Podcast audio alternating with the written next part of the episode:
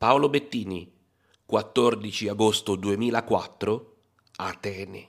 Paolo Bettini lo passa, lo passa e ormai ai 100 metri dal traguardo vince praticamente per distacco. Vai Paolo!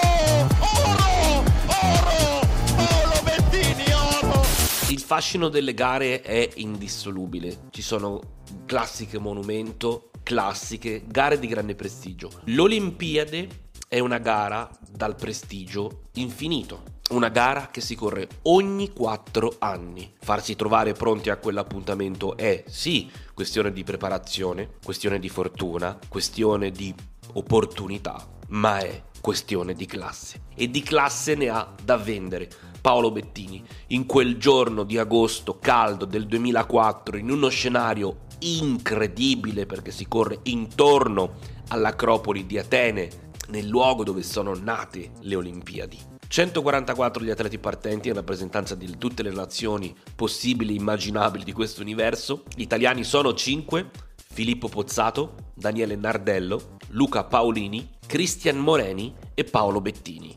Gli italiani corrono guidati da Franco Ballerini e sono perfetti. A 30 km dall'arrivo, sulla salita del circuito, il Licabetto attacca Paolo Bettini. Attacca con una potenza e una sicurezza che anche oggi a riguardarlo fa paura. Provano ad inseguirlo Vinokurov e Van Petegem, ma rimane insieme a Paolo Bettini soltanto il semisconosciuto portoghese Sergio Paulinho.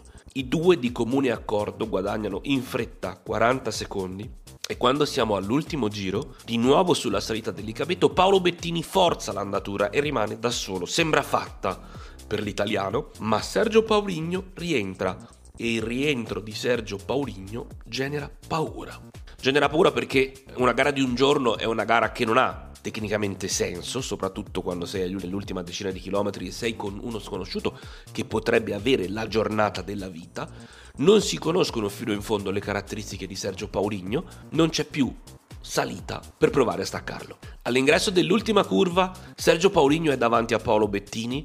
Scatta Sergio Pauligno, sembra si lasci sorprendere Paolo Bettini che si fa prendere 5 metri dal portoghese, inizia la rimonta di Paolo Bettini che a 100 metri dal traguardo scarsi affianca il portoghese, lo guarda, lo passa, il portoghese si rialza perché ha provato l'ultima carta e non ne aveva più e Paolo Bettini va a vincere la sua Olimpiade. Se l'Olimpiade potrebbe rappresentare il punto di arrivo, il punto massimo di una carriera strepitosa, in realtà Paolo Bettini aspetta ancora tante vittorie, non sono ancora arrivati i suoi due mondiali, non sono ancora arrivate alcune delle, delle, delle prove nelle classiche che lo hanno reso immortale agli occhi degli appassionati di ciclismo, ma queste sono altre storie.